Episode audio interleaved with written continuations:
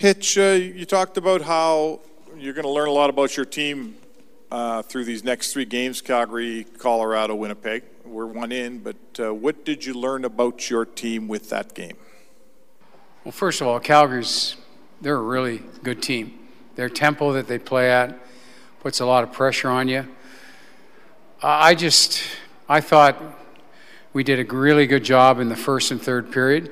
It got away on us a little bit in the second when we got caught in the stretch game, but I like I like how we stayed with it when we got an early lead. We didn't we didn't try to flex out. We got quality chances in the second period for the first half, but playing the right way. I I, I like the way we protected the lead in the third period, especially. So that to me is where we're learning how to play as a unit of five. We're not spread out.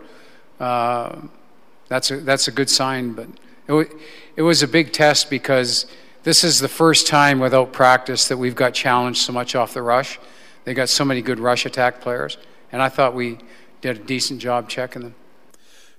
Ken, Mikko Koskinen is now 6 0 at home. He's got like three shutouts and a 972 save percentage at home. He's been good all year for you, but how much did you know about him even before this year? And now that you've seen him, what, what's your impressions of Koskinen and what you think he can do for your team moving forward? Oh, I know a lot about him because he played for he played for Zuby in uh, St. Pete. So uh, when I came here, Zuby called me and told me all about him and told me what what he had in him. So I, I knew a lot about him. He filled me in on everything and said he's a really competitive guy. Uh, he never quits on a shot, and he said he's a great teammate and nothing, nothing Zuby said to me surprises me with what I see in, in Koski. And I've said this to everybody here.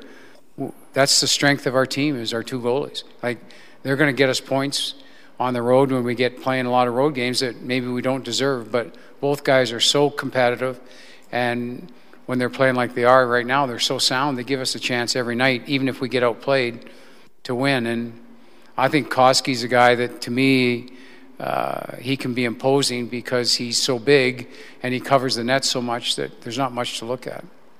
Hitch, is there so anybody in the hockey world you don't know? These people call you? Well, you've been in it 152 years. You, you know a lot of people. uh, Milan Lucic looks like he's thoroughly enjoying the role he's in now, and maybe he will score a goal because he's just you know, morphed into the role he's got, and he said it's the same sort of role he had when he played junior hockey. And uh, is that how you see it?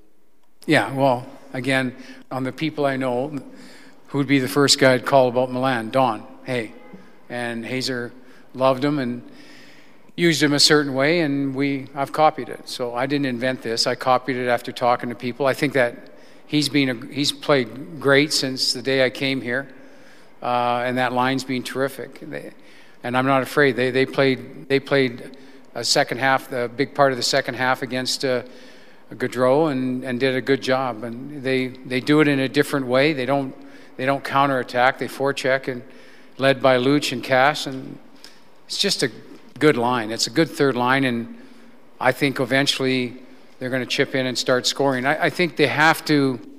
The one element that they need to be a little bit better at is they got to be they got to be more aggressive to the net with the puck. Sometimes they they allow themselves to stay on the outside, and I think if we can teach and work with them on that, I think the line has a chance to be really good. Um, Ken, um, it really looked like you guys made a conscious effort not to get involved in that stuff after the whistles, and it looked like um, I know that's tough to do sometimes. Was that the message hammered home? Just don't get involved in that. Play between the whistles and try not to get suckered into anything.